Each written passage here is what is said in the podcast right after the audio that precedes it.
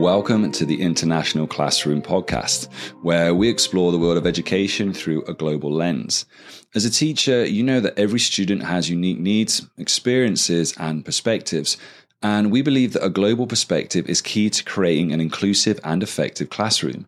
In each episode, we bring you insights and discussions from experts and educators around the world, sharing their experiences, the challenges, and solutions in the classroom. Whether you're a student, a teacher, or anyone interested in education, we invite you to join us on this learning journey. In February of last year, but we have actually been in the region for five years. So we did before that have a campus in Academic City, just 10 minutes away from where we currently are. Call them teacher training within their own right. It's not actually correct. They're actually teacher education programs, the four as well. So colleagues that may not have the confidence you know is that is a it's a chicken and egg situation. Um, competence and confidence. So now before we get into today's episode make sure to follow us on your favorite streaming sites to stay up to date on our latest episodes. If you're watching this on Deep Teaching on YouTube and you've yet to, please subscribe.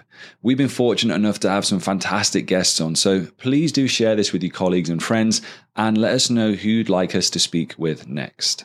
All right. Um, I'm joined in today's episode by Noshaba. Um, very simply, I'm going to kick this off. It's a question I ask everyone very well. I'm very predictable with this. It is who, who are you and what do you do? Great. Thanks, Alex. Um, so my name's Noshaba Anbreen. I'm an assistant professor in education at the University of Birmingham, Dubai.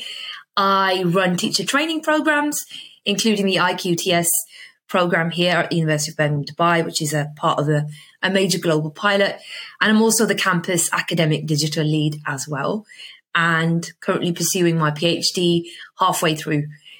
Fantastic. Thank you. Um, IQTS, uh, what's that? So most um, most people will be familiar with QTS, which is qualified teacher status, and the I at the front just stands for international or internationalization of IQTS, which is international qualified teacher status.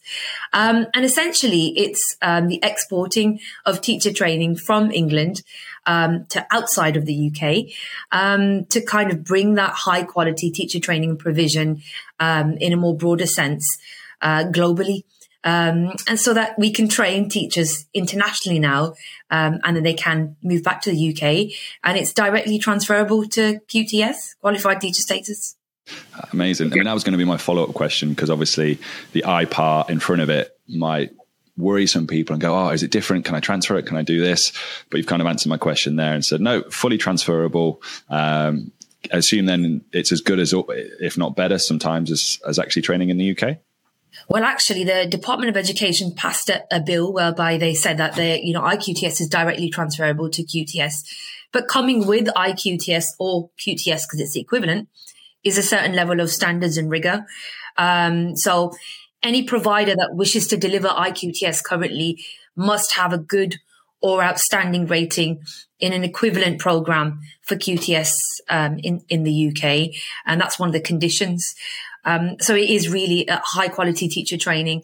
And within IQTS are the expectations, obviously, for safeguarding, for suitability, meeting the core content framework for initial teacher training as well, and also working towards the IQTS teacher standards, which aren't that different.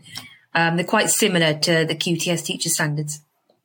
And some people listening or watching this might go, "Ah, oh, it's like a typical international thing. You've just put your name, you put your name on the building, but really there's no correlation with Birmingham University. Um, does that stand the test, or is there something different about it? In terms of our delivery, um, I'd say we've got a huge USP because we, we do have a an international campus that's permanent. We're here to stay in the region. It's our fifth year in the UAE. So most um, individuals probably know about our new campus that opened in February of last year, but we have actually been in the region for five years. So we did before that have a campus in academic city, just 10 minutes away from where we currently are. Um, and our delivery is, again, very unique. Um, we're an in-person provider. We're an MOE accredited Russell Group University. So I think that brings with it a, a certain kind of edge um, that other providers uh, may not be able to offer uh, through lack of a campus or lack of in-person teaching facility. Um, and I think also our contacts within the region with these uh, school partners that we have. We have a range of uh, school partnerships across 70 different schools um, in the UAE, and that kind of brings in these expert practitioners and collaborators, which again adds value to the program. Uh, and it, again, that mirrors what we deliver in, in the UK, the, the, the, the branch campus, which is in the UK in Edgbaston. Um, so essentially, what we deliver here in Dubai isn't much different um, to that in the UK, except we will contextualize some of the content for different curricula. So obviously in the UAE, you've got a, a, far wider range of curricula on offer. It's not just aligned to the British national curriculum. Um, and I think that the very transient nature of teaching in the UAE means that we kind of have to add a level of resilience into our teachers when we're training them. Uh, and I think that's what we add here. Um, but but definitely the Birmingham kind of trajectory is still there, uh, and we largely mirror what we do in the UK campus as well. Yeah, there seems to be a recurring theme on this podcast at the moment where it just coincidentally happened to get people on who are kind of close to where I'm from in the world. So I'm not too far from Birmingham um, in terms of where I'm from. I'm Lichfield. We've had this conversation previously. But for those people out there, I know about Birmingham University in the UK. Um, for those people out there listening or watching, maybe never heard of Birmingham in the UK, would you classify? I mean, how would you classify Birmingham University in the UK? Oh yeah, I mean, when people think of Birmingham, they think of the Peaky Blinders, don't they? Nowadays, actually, it's more than just the Peaky Blinders. We we have more canals than Venice, but it's more than just that. It's an extremely vibrant, dynamic city. Um, Britain's second city, that's what they call it. And I'd actually go as far as saying it's the cultural capital. Um, I'm not biased at all, but it's where I, I was born and I was raised. And I'm actually alum from, I'm alumni from the University of Birmingham, um, if you can tell or not. Um, but yeah, for sure. I mean, it's, it's one of the most vibrant cities, um, irrespective of where I have traveled. Um, in my teaching career and where it's taken me, um, I'm always kind of brought back to Birmingham, um, and that's where my roots are. And it's definitely somewhere that's you know rooted in industry. Um, you know, if you think back to, um, you know, the Nobel Prize winners that are kind of uh, known from Birmingham, a lot of the mu- musical acts that kind of uh, come out from Birmingham as well. It's kind of a hub for creativity, and we definitely try and uh, and foster that in the Dubai campus. We're getting there. It's only a startup, so only five years in, um, but we're definitely trying to merge and, and encourage a little bit of cross pollination between yeah. the two campuses or, or campi. I don't know what the plural is, but yeah. I, I, have no idea. I think you may have just created a word there, and if you had, that's going to stick. Um, yeah, uh, I think Birmingham, Birmingham University, to, just to elaborate a little bit around there for people watching and listening, it's like a phenomenal university based in the UK, and to have those links and crossovers, knowing that you're going to get people like yourself trained, taught, went there, alumni coming over here. I think that's a huge coup. And one of the things you did miss off, by the way, chocolate. Got to remember Cadbury. Cadbury's World, yeah. Cadbury's sure. World. I took I took my kids there in the summer when we went back, and they'd never been before. And as soon as you step off the train, train goes through it. You can see it. You can just smell the chocolate coming straight from the factory. So, of all those wonderful things that you've mentioned, chocolate is also one of them. Um, and of that lovely city, you're currently back there at the moment, aren't you? I am, yeah. I was actually back in the UK for the BETT conference in London, where we were exhibiting as part of the Ministry of Education stand. So we're the only um, international university that was there as part of their stand. And we were exhibiting to kind of showcase emerging um, technologies that are being used in education systems in the UAE and the willingness of the UAE to engage um, with other providers, other services, um, and really network um, with what's current in, in edtech. So it was quite interesting. It was very overwhelming. Um, really, really productive three days, and I'm back in Birmingham now. Oh yeah, uh, I only saw photos. Saw photos of it across Twitter, across LinkedIn, mainly across Twitter. Um, it seemed like the AI stand got a lot of traffic through it um, which kind of suits in terms of where we're at at the moment, isn't it? But uh, did you enjoy it? Did you enjoy it though? I did for sure. I mean, it was it was overwhelming, and um, when you went into the teaching and learning hall, and and you know we're, we're teachers, right? So we're in awe. We're walking around, you're just looking at all these stores, stalls, and you're, and you're stopping by everyone, and you're looking at opportunities. You're seeing everything as an opportunity in your classroom, like any true teacher would, um, and, and that can be quite overwhelming. And I think just the realm of AI can come across as quite overwhelming for, for many people, not just for educators, but it was just really um, impressive how quickly that the, the education industry has cottoned on to AI. And we've been using AI in education and, and applications for a while. Um, but to see so many and such a diversity of use um, in such short a space of time, I think if you compare to previous BETT conferences, I think was was huge. But it was clear that AI underpinned pretty much everything that was there. yeah. yeah. yeah. Anything, uh, anything you're bringing back with you to the Birmingham campus? There's a couple really interesting things around mentoring. So I, I, don't want to speak too soon or too much about that, but um, some really interesting platforms that really allow collaboration in a very different way, in a very novel way uh, around mentoring communities of practice. That's something that I definitely want to look into. And there was also a couple of really um, really interesting people that I met from companies that are still developing tech and looking for ideas. Um, I should really be selling my ideas, to be honest with you, because the number of conversations that we had and we said there's a huge niche here for teacher educators and teacher trainees. Um, lots and lots of applications and programs uh, uh, for for students in school um, and, and, for for learning kinds of uh, development. But I think there needs to be more in the way of teacher training, which we can definitely divulge into later. But definitely a couple of opportunities there, I think. Okay, we'll try and pluck some of those ideas out of you later on see if we can uh, see how it goes so far. So obviously, this sounds fa- it's fascinating. It's a dead exciting role. Um, and you mentioned earlier that obviously you taught a little bit, you moved around. So how did you end up in the role that you're currently in? So I am a qualified teacher, qualified science teacher, Alex, as you're aware. And I taught in the UK for around eight years. I was a head of year, head of year 11. Um, I was also a head of biology um, at a college in Stourbridge for a bit. And then I moved to Qatar when I was 29. I believe that was 2015, giving away my age, um, to be head of science um, at a um, quite well established school in um, Doha in Qatar. And that was again quite a, a, large role, quite a large number of staff, large number of students that obviously, as you're aware, take science as a subject, both at GCSE and also at A level.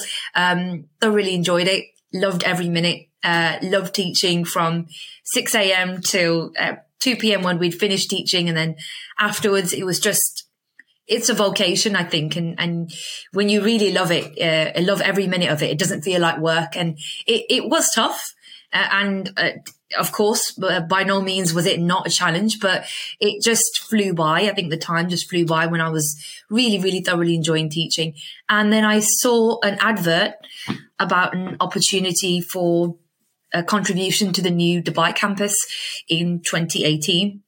So at the time, again, um, it was a very new idea from its inception, and it was only going to be a pop up campus um, in Academic City. And they were looking for teacher trainers or um, lecturers to deliver teacher education programs. And I saw the advert. It was my university that I graduated from, so I'm alumni, um, and obviously my home city as well that I have ties to. So I went for it, and I saw it as a way of maximizing my impact. Um, I never really say that I've left teaching because I can't. I can't bring myself to say that. To be honest, I've left classroom based teaching, um, which is difficult to be honest. Um, but again, it's about maximizing impact. And I saw, I saw teacher training and teacher education as a route to doing that. Fantastic. Yeah, it's people out there and myself included. I'm really passionate about that. It's something I'm fascinated in, and and I think it has huge value. Like you say, mention the impact there that we have, and uh, you're the you're the first people they see. These new teachers that come through, wannabe teachers that come through. You're their you're their first, as I say, I'm about to say, mum, you're my first teacher, mum. You know, in terms of that, you're your influence and effect on them is is vast, isn't it? And and so just out of curiosity, then I'm a new I'm a I'm a wannabe teacher. I come along to Birmingham University in Dubai as I'm toddling along now, my head shaking side to side. Tell us, what's teacher training like in Dubai? What can we expect on the course? I think, uh, again, teacher training, there are a number of programs um, that are delivered across the UAE. And I think I have to caveat this by saying that there's, there's a huge difference between teacher training and teacher education. And I'm constantly educating people about the difference between teacher education and teacher training. Uh, and the teacher training term has been used very loosely especially pre IQTS.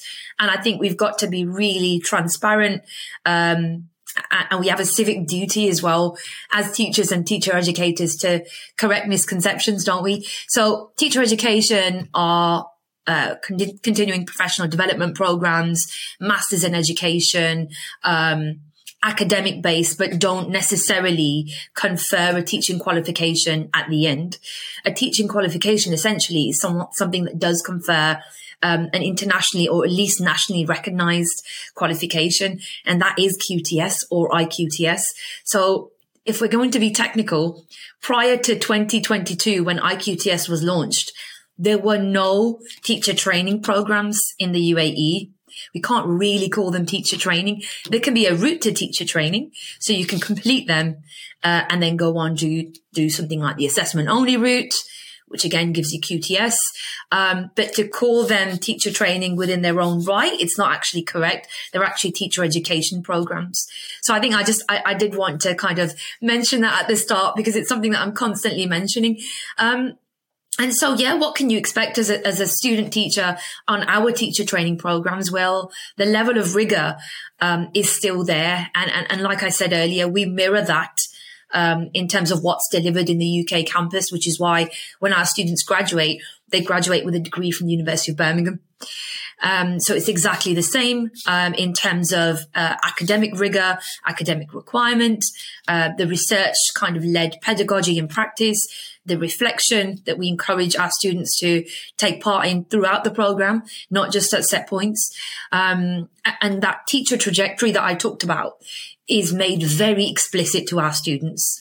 Um, in terms of the four phases and moving towards the questioning from the questioning trainee teacher all the way through to the independent trainee teacher.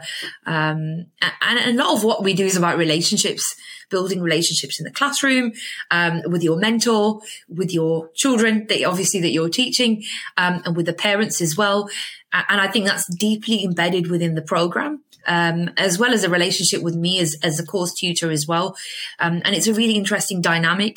So in terms of what they can expect, it's essentially a face to face in person program at, as at present. And we feel that that suits our current kind of market. And we're always looking at ways to expand and, and other avenues to take. Um, which you know I'll talk about later in terms of the move towards more blended and online based teacher education as well as flexible teacher training. So flexible teacher training, which means that it's around current work. So in service, our program is one of its kind. It, it's the only program that is in person for new trainees. Um, there are six providers of IQTS and they have been since September 2022 as part of this pilot um, accredited by the Department of Education UK. From September of this year, there's a further eight that brings us up to 14 global providers of IQTS. We are still the only in-person full-time provider, um, which again is a huge USP for our students.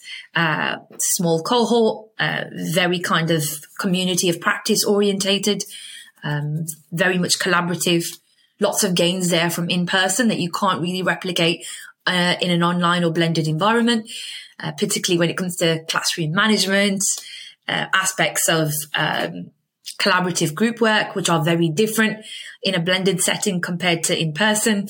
Uh, that classroom movement is also super important as well. So, don't know if I answered your question, Alex, but um, hopefully I've sold my my program. yeah, you've definitely sold your program. I've got some. I've got two questions really from, from what you were uh, your pitch, your USP, as it were. Um, you mentioned this one there, the flexible that's something that is obviously brand new. And there's people out here from an international perspective, you know, listening. And, and my wife at one point was like, oh, you know, she, she's a non teacher. So she is, as we talk about, the trailing partner we often see from international educators. And she was like, oh, I get 30 days holiday. You get all these summer holidays. You get Christmas, you get spring break, you get this. I'm thinking about retraining. And, and that's maybe some people listening, their partners might be in the same boat but it was always a case of well, I need to save up this amount. You've got to then you're not going to be working for this period of time. You know, you're fully committed to the face to face. But this flexible program that you mentioned, could you tell us a little bit more about that, please? For sure, yeah. And, and, there's definitely a move towards that. So what we're looking to do is develop some of our programs to make them more flexible, uh, whether you're new to teaching, whether you're an in-service uh, trainee teacher. Fle- the flexibility kind of is a way of merging the academic calendar the IQTS teacher training calendar with work within schools. So essentially it's school centered initial teacher training. It's called the SCITT model. Um, it's the model that the majority of other IQTS providers are using. We tend to use um, the full time model as as a basis since we started out with that and have been running that program successfully successfully for the last five years. So we decided to attach IQTS onto that full time model. But this flexible model really allows these uh, new teachers to earn whilst they learn, and I think that's really key in the UAE. What I've definitely learned is that market for full time teacher trainees is always going to be a limited one. So to leave your current uh, role um, if you have one, or to take a sabbatical is very difficult for most people in the UAE to be studying at the same time as well and to not be earning. Um, and I think that's a huge challenge considering that our trainee teachers outside of the UK don't receive any bursary for training right? So they don't receive any extra kind of dividend or golden handshake or anything like that, irrespective of the subject or phase that they're training in. So I think given that and given the increasing cost of living and inflation, which is also uh, present um, in the UAE as well, we have to consider that. And again, I think we've got a duty of care to make sure that we are being flexible and accessible as a provider. Yeah, I think it's a it's innovative, isn't it, in terms of how things have changed post pandemic? It's a it's an in- innovative way to to consider like getting more teachers into the profession because you and I both know doesn't matter where you are in the world there is a there is a teacher shortage. There are people leaving the profession for all sorts of myriads of reasons. But from that, from your side, have you seen an uptake or a change in the number of applicants that you're having over these last few years? For sure, and I think um, the BETT conference kind of reinforced that to me only very recently that teacher training is at the top of the agenda for most developed or developing countries. It's something that they definitely want to kind of get an angle on, definitely want to partner with existing provision that's high quality, um, um, because they're seeing that with with tourism increasing in particular areas, an influx of expat communities will mean more schools and will mean more teachers that are needed in those regions. So we're always going to need more teachers. Um, in terms of our demographic of our students, for sure there have been um, there has been a bit of a shift in terms of numbers. Uh, I would definitely say that. Um, I would like to add that there's still a misconception amongst the applicant, the teacher training applicant community that the flexible nature of teacher training which is being provided now means that the role is also extremely flexible. And I think that we've learned that it's not. Um, and we demonstrated that and we make our expectations really clear, um, particularly in the UAE. You know, as a student teacher, you will need to be at school at 7 a.m. and you will be expected to leave at 5 p.m. Um, and currently my students are, are, doing that on an unpaid basis for a minimum of 120 days a year to meet the requirements for IQTS. Um, so I think again, that move towards that flexible model is going to probably increase the number of applicants even more because there's again a salaried route. It's, it's far more flexible and it's more achievable for more, for more people. But the, the kind of expectations have changed in terms of standards, academic standards, minimum requirements as well. So for IQTS, there are a number of different, um, avenues that you have to kind of go through after achieving a conditional offer. So you've got to pass the suitability check. It's a fitness to practice program. So you've got to have a meeting with occupational health. You've got to pass the physical capacity to teach assessment. There are a number of different number of different checks and, and procedures that you have to go through after, um, you know, passing an interview, for example. Um, so the rigor rigor has definitely increased. I think the applications are increasing, um, particularly as, like you said, Alex, um, there are more and more individuals seeing this as a career change option. And I've certainly noticed, at least in the last five years, that the the kind of the group, the mixed grouping of our cohort, it's much more varied in terms of there's more ma- mature students, I'd say, um, and, and far more career changes later in their careers as opposed to earlier. Yeah. So you mentioned one thing about the applications there. I think for those for those people listening and watching, I want to apply for teach. I want to I want to say I'm midlife. I want to change. I want to become a teacher. Um, what would be sort of the basics then in terms of let's think academics, let's think qualifications wise I'm going to need just to to pass through the first door, as it were. So the minimum requirements in terms of academic requirements are a bachelor's degree, uh, a minimum of good standing of two two, uh, upper second, uh, lower second, a minimum. Uh, but the majority of our applicants do have an upper second or even a master's. Now, if you do have a 2-2, that shouldn't deter you from qualifying.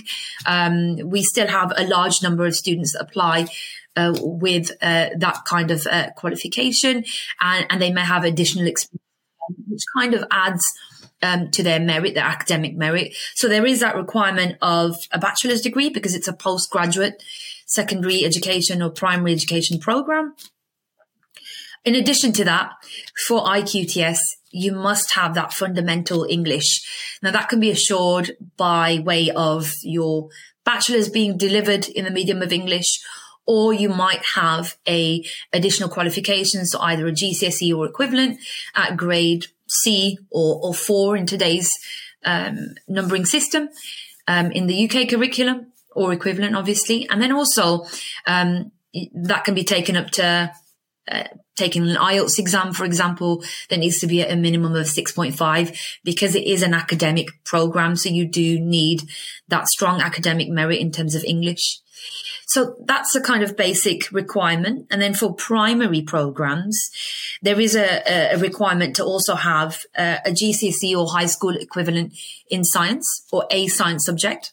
So it needs to be again um, a C, a low C, or a, a grade four in the UK grading um, of, of, current GCSE, and then also a maths as well, uh, a, grade four or C. So those are the minimum kind of academic requirements that that must be met prior to application. Yeah, I remember doing mine. It was like I went to Loughborough um, and I luckily we did the PGC there in science, so I could stay. Um, and I remember applying for it, and then it was just an interview interview with the two guys that ran the science program. I think design like taught me through some stuff about the heart, blah blah blah. And it was like, yeah, it's fine, and that was it.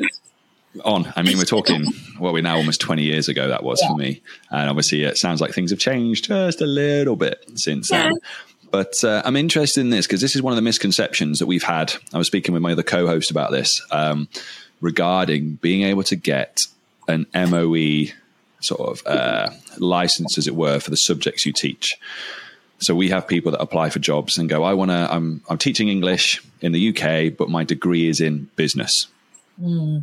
So one of the things we find, and you may be able to clear this up for us, and obviously going through it, is if you are someone who has a degree in one subject but you are teaching another, are you going to be able to come out to Dubai or internationally and be able to teach that subject if your degree is in a different subject? That is such a good question, Alex. And it's something that I, I probably can't answer directly because things are changing. They're changing uh, across the UAE, especially with, you know, the enforcement of the teacher licensor. And when um, it comes to attestation of your um, your your PGCE or your teaching qualification, and then looking back to your bachelor's degree, that is being looked at. So again, I'm, I'm totally aware of, um, you know, friends of mine that may have been law graduates went on to teach English or, and that's slightly related, but then not. But then when you think of other subjects such as maths for physicists or maths degree went on to teach physics, there's a bit more correlation there. as a rule of thumb, what I'm finding is that in secondary, and this is where it really applies to, in secondary, where you are teaching that subject in a secondary school, your bachelor's should have the majority of credits within that subject area, at least 80%.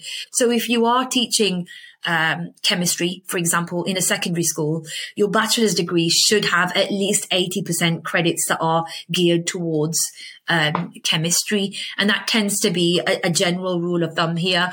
Now, that doesn't mean to say that you know, you, you could be in a school right now and, and, and maybe teaching a particular subject, but not have the bachelor's in that degree. And that is happening. It's also happening in the UK because you've got lots of non-specialists teaching other subjects um, because of shortages of teachers, right? So there's that kind of awareness of the fact that we've got this gap and we've got lots of non-specialists that are filling that gap. But when it comes to applying for a specific role, for example, a maths teacher or a chemistry teacher, those are the kinds of things that uh, recruiters, heads of subject uh, will look for. They will look at your bachelor's, and and again, I'd say it's in particular for secondary subjects because you're teaching the subject knowledge at a slightly higher level, um, and you do need to have that kind of academic backing at, uh, within your bachelor's. Okay. Yeah, that's good to know. Because again, we get asked this question a lot when we're doing interviews and people reach out to us and it's like, hang on, you're not going to be able to. So, and as you say, things are changing and Dubai is, uh, it's constantly changing, isn't it? It's always always going through motions. And as I say, IQTS is not even a year old now. So to have that, you know, within the space of five years with you guys being here, there, there could be further changes afoot, which is good.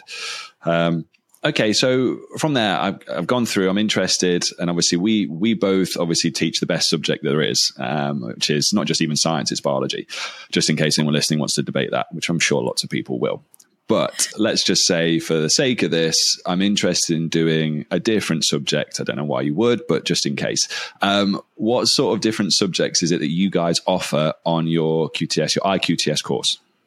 So currently, the uh, IQTS program is phase specific for primary, so 5 to 11 which is generalist. Um, we are looking to develop and, and, and, reignite some of our previous programs. So we had a PGCE secondary science, uh, secondary mathematics and also secondary English. And the secondary science again would qualify you uh, from age 11 to 16. So 11, 11, to 14 would be all subjects across key stage three. And then you'd specialize in biology, chemistry and physics according to your degree, uh, class, uh, your, your degree subject uh, at bachelor's level. So those are the ones that we are looking to introduce um, in the next couple of years. I'm always looking for ideas or inspiration or looking to do a bit of market research. And I've had so many uh, potential applicants reach out to me and, and, and they're an unqualified business teacher, for example, or they're an unqualified uh, D&T teacher. And what I'm looking to do in the you know, going back to this flexibility um, kind of model and element that you spoke about earlier, Alex, is is moving away from something that is is solely a subject specific kind of program. So whilst we still want to have that that subject specialism, it's very important. There are there are ways to deliver secondary teacher training programs whereby you can broaden your kind of depth of experience across the subjects so say you're placed in a school as part of a secondary PGCE program and you have a mentor who's supporting you with a bit of chemistry, but you also see yourself as potentially um, post 16 being able to teach a bit of physics. Perhaps you completed some extra credits in psychology in your biology degree and you're willing to do a bit of psychology as well there should be no reason as to why you cannot pursue that, uh, you know, alongside your teacher training where you gain that experience in that curriculum and teaching in that kind of field.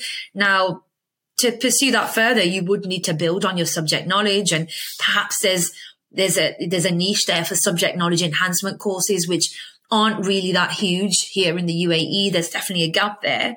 But I think, again, I think being able to offer more than one subject at secondary, it really is key. Um, I think it's definitely important in terms of, you know, adding more experience to your CV, but also um, in terms of making making sure that your career prospects are are kind of always there. Yeah, kind of building on this idea of career prospects is takes us back to this idea of career development or what we call teacher development. So, getting trying to get my terms right now. So, in terms of teacher education, hopefully that's Yeah. right. That's Um. I mean, you mentioned it earlier as well, and we talked about it. Going, look, that's a, I think that's a big driving force. What are you guys at Birmingham University currently offering, or what are you hoping to be able to offer that maybe extends into this idea of CPD for both primary and secondary? Brilliant. So our current portfolio of, of programs, Alex, includes, I mentioned earlier, master's programs in education. So we have a master's in learning and teaching, a master's in educational leadership, and also a master's in inclusion special education needs as well, uh, MA in ISA.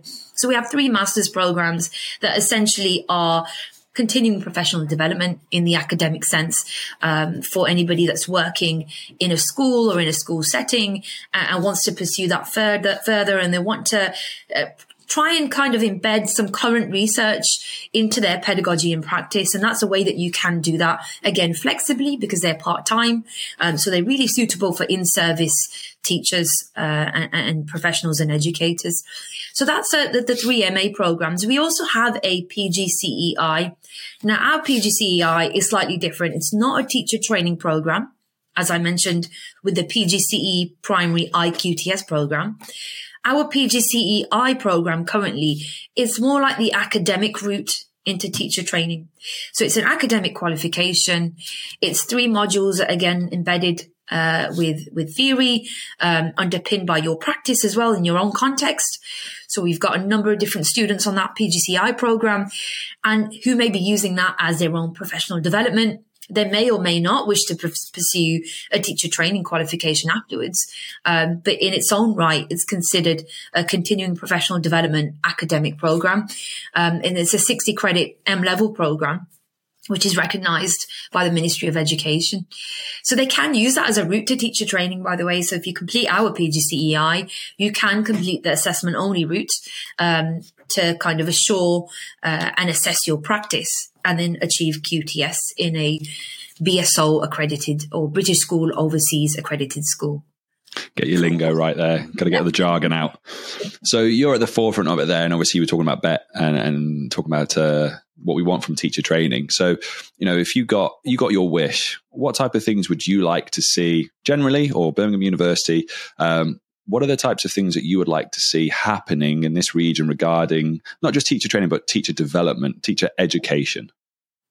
I would definitely say that given this uh, increasing role that technology is playing, not just in the classroom, but also in teacher development, if that was embedded within competencies in teacher training uh, and teacher CPD, that would be great. I, I don't feel like there's enough of it right now. And I feel that as teachers, we're doers and we will learn and we will find out and we will be resourceful.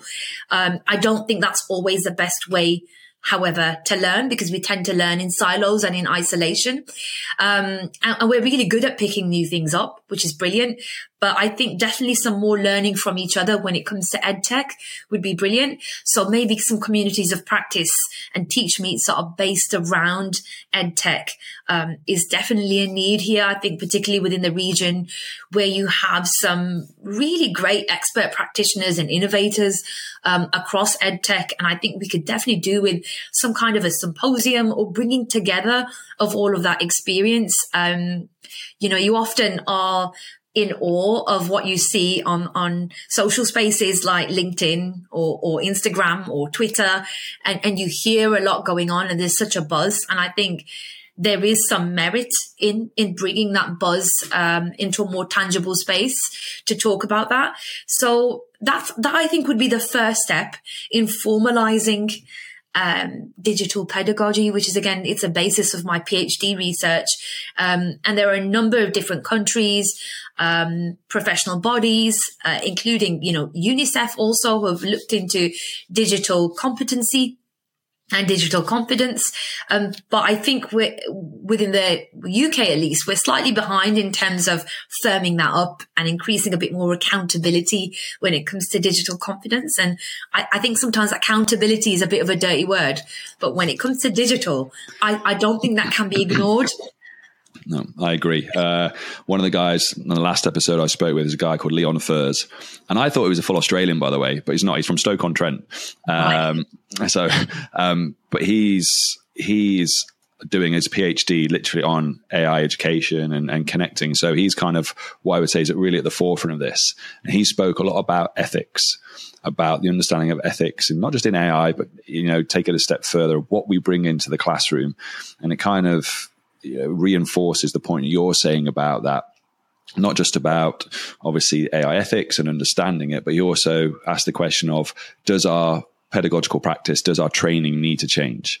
And with the the scaling of technology and how fast it's moving, AI as well, you're kind of seeing that actually, yeah, that there does need to be a shift or a slight change, not just in, in teacher training, teacher and education, and and how we can utilize those things. So, yeah, having those sort of teach meets and communities where you can share those would be a great idea.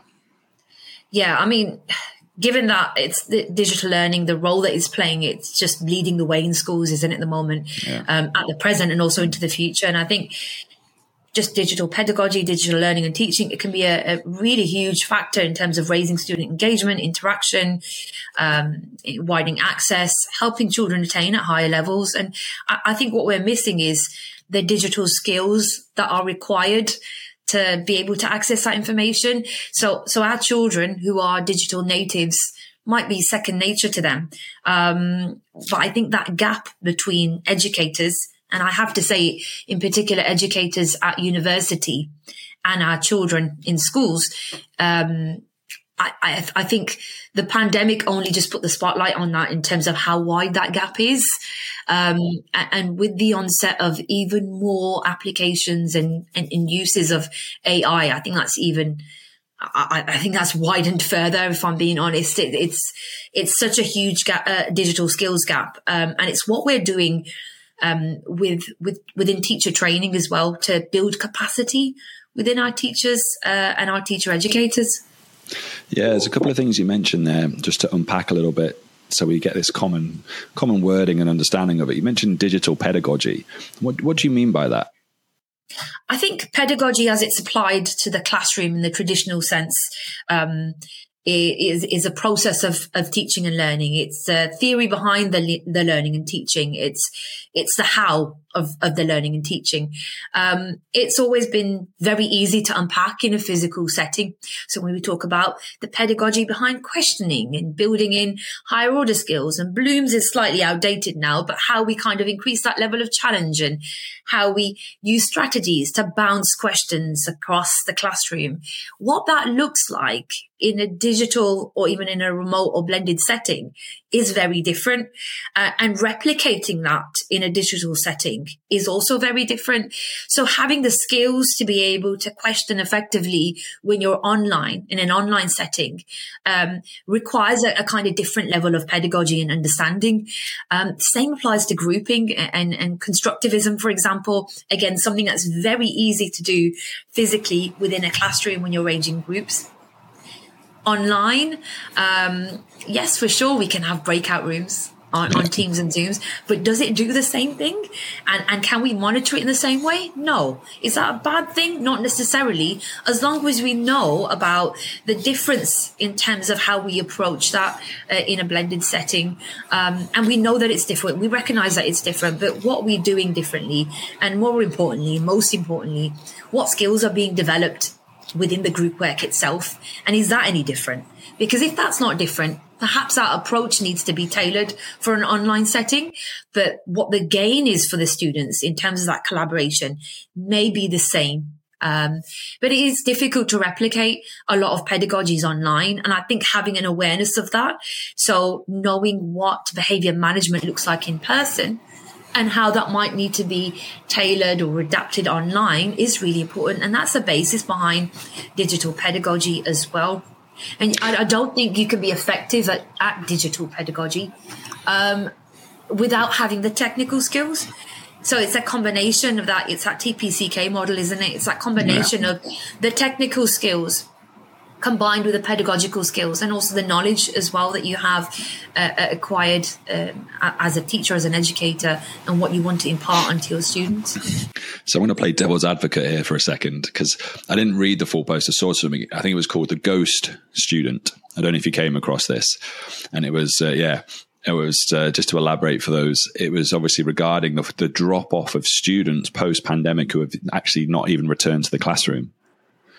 Um, which, in some ways, obviously, what you say rings true. If we're not going to have students returning to the classroom, but we still need to put them through education, we want them, we need them to obviously still be getting the same effective, outstanding you know impactful type of teachings that they can learn and they don't fall behind their peers.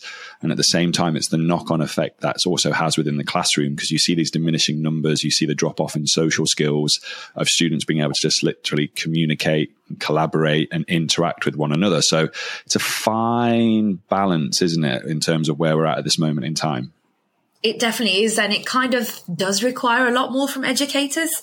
So the role of a teacher has certainly changed, hasn't it? From the stage on the stage to the facilitator and the role of the teacher as a facilitator was something that was being thrown around two decades ago. Um, you know, when we moved to more student centered teaching for sure, at least two or three decades ago. But now with the advent of even more tech in the classroom, that role is changing again. So you know, as teachers, we, we, we wear many hats all the time. And I think this is, it is another hat that we're going to have to wear in terms of how are we going to keep our students engaged? How are we going to make them want to participate? Um, and want to keep their camera on and want to engage with their peers and, and, and come in and show up. Um, and, and really that comes down to letting them take ownership for their learning. Um, I, think in consideration of this digital divide between our students um, and us as educators, what we've got to recognize is the skill set of some of our students is huge when it comes to all things digital.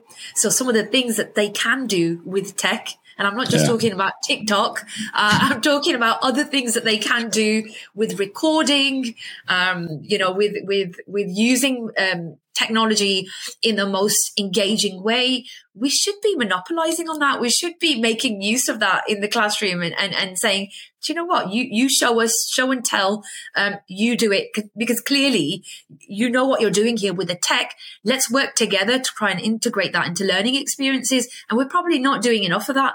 So empowering our students is something that we could definitely take, I think, in terms of our new roles as, as educators and as teachers. Yeah. I think we're seeing that, that shift now, aren't we? In terms of again, not just about digital strategy, digital policy, and again, going back to a previous episode about AI policies. In terms of we want our students to incorporate, we want them to be developing these skills, and it just reinforces the point you said that if in my classroom I want my students to develop different types of tech skills, I, as a teacher, need to have some level of fundamental understanding about this. And PD isn't quite yeah that isn't quite there yet. I mean, there's a few of us, isn't there? If you're involved in this niche, like you know we are, and we're interested in technology and digital skills, you kind of find yourself within the same bubble of people, and you think everyone's talking about it.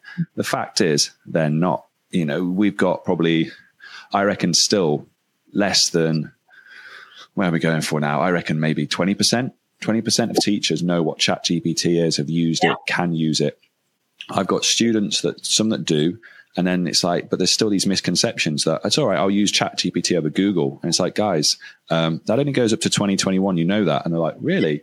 Because certain social medias or things you see on TikTok, it's misinformation of, of what it puts out there. However, the skills required, you know, bearing in mind what we're less than even six months, six months into the use of it in terms yeah. of in the mainstream, it's like this is here to stay you know, yeah. and the skill sets we want our students to have are going to come from teachers having those skill sets. And let's be honest, there is a generation of teachers out there who don't have those skills and at some point are like, well, I'm not interested in learning that. My teaching is my teaching. As long as they pass maths, as long as they get the A's and A stars in maths, and they do, why do I need to change how I teach? And that, in some ways, is going to fall on the exam boards who go, well, actually, we're going to change our examinations and assessments now, you know, and they're going to have to have these digital skills. I mean, we've seen, and potentially when the MOE and DSIB change the framework we've got here, blended learning, digital skills, all these things they're going to be in there, aren't they? It's going to be high on the agenda. And I think for, for us as educators, we have to, we're always reflecting, right? But we've, we've got to also reflect on where do we really sit on that fear versus opportunity spectrum when it comes to, to ed tech and, and developing and emerging ed tech?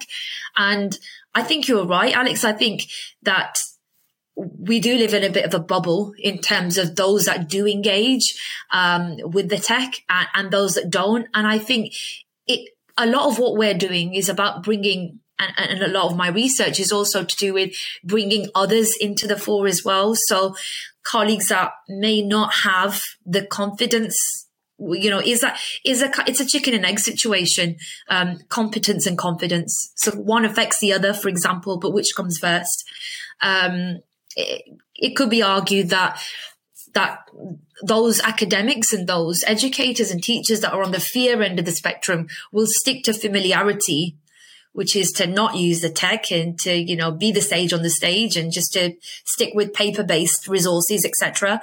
Because, you know, that's, that's what they know. Um, and, and there's, there's always been a fear of change, isn't there, in, in any industry? And I think it's just bringing people with you and, and, and showing people that we can use this technology to make things more efficient. Um, we can use this to kind of increase bounds and learning multiple times uh, over in comparison to current uh, strategies that you're using. So when people see the benefits of it, it kind of outweighs the fear, uh, and I think that's where we need to get to, which you know relates back to your previous point, Alex, about that lack of I think CPD for or, or professional development to actually encourage those that are not engaging with the tech to engage with the technology. Yeah, definitely. It's something i'm really mindful of and i'm wanting to push through at the moment um, from my side in my school because even my kids i and my and my own kids and kids in the school as soon as they find out it's like you're on tiktok it's like yeah. It's like so you've got a podcast? It's like yeah. And they they they kind of in their head don't realize that you know, even they just see you as old. And it's like, well, you, you shouldn't have the skills to do this. And it's like, you have to yeah. remind them, look, guys, the internet's my generation, not yours. You, you know, I, I was born before that. I know what, you know, what it's like before these things and, you know, startup motors, all these different noises that you hear. And it's like, I learned to use this. And I say to them, I can still use the internet better than you can. I, I know more about this than you do. And in terms of podcast, video editing, all these things, it's like I went and learned how to do it. So it's that for them, it should be a model that goes, doesn't matter how old you are, if you're interested, you can go and learn it. The technology, YouTube, all these different things is there for you to go and learn. But they still find it amazing. It's like, so you know how to do this? Is like, yeah, because their yeah. their their social view of what an almost forty year old teacher should be able to do is not this. Yeah. And, and, and that's then in terms of the skill sets we have in teachers and the expectations we have of them. And there are other things that they can, you know, teachers do, but the expectations our students have regarding these types of skill sets is is very low, I think, at the moment yeah. on teachers. When it comes to gaming, I remember speaking with uh, Philip Ride on a previous episode. He was just like, look, don't expect to be the master of this because you won't be. When it comes to games, and my own kids are proof in that in terms of all the different things they know about games, all these different things. I've got no idea. But in terms of the utilization of it, they have no idea. Yeah. They, they have they have no idea how these types of things can benefit them in that respect. But it, it kind of just goes back to everything we've said so far is PD, CPD for teachers, teachers education, and incorporating technology, technology skills um, into it. Because yeah. I mean, even from I remember passing the QTS standards, do your English test, do your math test, and it was like an ICT test, and that was it. Um, I think, uh, yeah, come in the years to come, we're going to see some big changes, aren't we? Yeah, for sure. And I think it's it's very base level at the moment in terms of the digital competency and uh, the, the, standards that are required in terms of you see, you see the word innovation thrown around quite often um, you know in, and, and that kind of is a bit of a bugbear of mine because what does that really mean? And then if you are innovating what are you really doing? Because doesn't necessarily mean using tech or using it effectively either. Um, and, and, i've seen that thrown around quite a lot but it, it's just a shame that it isn't really incorporated into the teacher training core content frame, framework as much as we'd like, but then it's down to us as, as teacher educators, as educators and teachers to kind of embed that in everything that we do. Um, to always, you know, caveat what we do with, with how we can do this digitally. And, and, and you know, the, the pandemic did come around and, and surprise us all, but there's no reason why something like that can't happen again. And it does seem like at post pandemic, we've kind of reverted back to our non-digital ways in some respects, which is a bit disappointing. Uh, again, I think that's down to comfort and it's down to confidence or, or lack of as well. Um, and look, I think I think using words like confidence and competence, particularly by the, the nature of my research, it can be quite isolating and it's, it's quite sensitive um, using those kinds of terms um, because nobody, particularly um, you know, very enthusiastic and and uh, inquiring teachers want to be uh, labeled as as not being confident or not having competency but then it comes back to the whole accountability piece that i spoke about earlier that uh, unless you do some kind of an audit uh, of your skill set and you know or you don't know where you know your gaps are um, you, you can't really move forward. And I think that's the first step, isn't it? In, in terms of enforcing any kind of change or development, you've got to recognize your strengths and weaknesses. Um, and that does come from saying, I am confident in, I'm not very confident in this. Um, and, and, a lot of what we do when we share good practice in schools is, you know, we match those that are really skilled in a particular area with those which might have a, a gap in an area. And again, it's, it's forming those communities of practice, which I'm really, really keen to do. Yeah, you mentioned that. I've done in my research this idea of transfer of knowledge in terms of from the expert to the novice. Um, and there needs to be, we're quite fortunate within Dubai. There are some guys out there like the Collab UAE guys. They've got ones coming up who are really looking to do that. And it would be good if we can get more schools or institutions on board with specifically trying to do that. Um, because we say it's not going to slow down, is it? It's, it's going to be here for the long run. For sure, yeah. And I think also another point to note is I think the longer that you are in a higher ed classroom, you know, be, being a, an academic in, in, university, the longer that you're there, the more removed you can become from the classroom as a teacher educator. Uh, and I think that's a really important point to note. Um, that I often see myself as um, a non-classroom based educator, but then still wanting to keep a foot in the classroom because I think that's so important. And a lot of my role um, involves being abreast of current kind of emerging trends in education, also the theory, but also what's going on in classrooms, uh, particularly within the UAE, where it's so varied, such a varied diet of learning and teaching activities that you've just got to be aware of, of, of what's happening to be able to talk from a position of credibility. Um, but I do think that the longer you are away from the classroom, the more removed you can become from that bubble. Um, which is, you know, unfortunate in a way. But again, that's where, again, I've said it about five times. Communities of practice in these kinds of areas are, are definitely the way forward. Well, you're, you're, more than welcome to come and take one of my classes whenever you want. A level biology, GCSE biology, come in. I miss it so much. so I, I, miss teaching photosynthesis. I miss teaching respiration. You know, the really nitty gritty A level biology, yeah. tricky stuff. Um, I love it. Well, the uh, the offers. You think I'm joking? The offer's always there. Oh, I'm there. I'm there next week, Alex, after Easter. yeah. Yeah. All right, Noshaba. You know what? I've really enjoyed speaking with you today. Thank you. Thank you so much for coming on and speak to us on the International Classroom podcast. Um, I'm sure the people listening or watching, you know, for those who are potentially interested in getting into teaching or maybe on the fence, or for those people who've just kind of started out their journey into being a teacher, lots of good takeaways from that. So again, thank you ever so much for joining us today.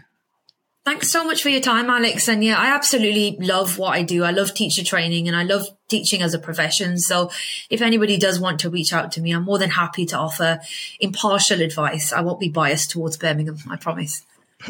Um, okay, on that then, if people do want to reach out to you, if people want to learn more about those at Birmingham University or just ask questions, where can they find you? So you can find me on LinkedIn, uh, Noshaba Anbreen, which I think I'll be I'll be tagged within this uh, podcast, won't I, Alex? And then you, you can will. find my details there. Um, and then I'll I'll connect with you um, offline as well, and I can send you some details about our upcoming open days. But again, if you want that impartial chat, just drop me a message on LinkedIn, LinkedIn and, and we can definitely connect. Awesome. Thank you ever so much. Really appreciate it. Enjoy your time in the beautiful city that is Birmingham. I'll speak soon. Thanks, Alex. Take care. Bye. Take care. Bye.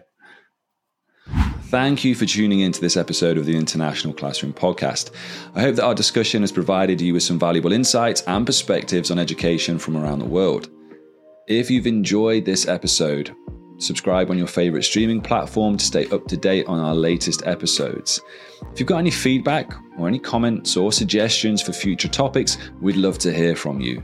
You can reach out to us on our website or on our social media channels.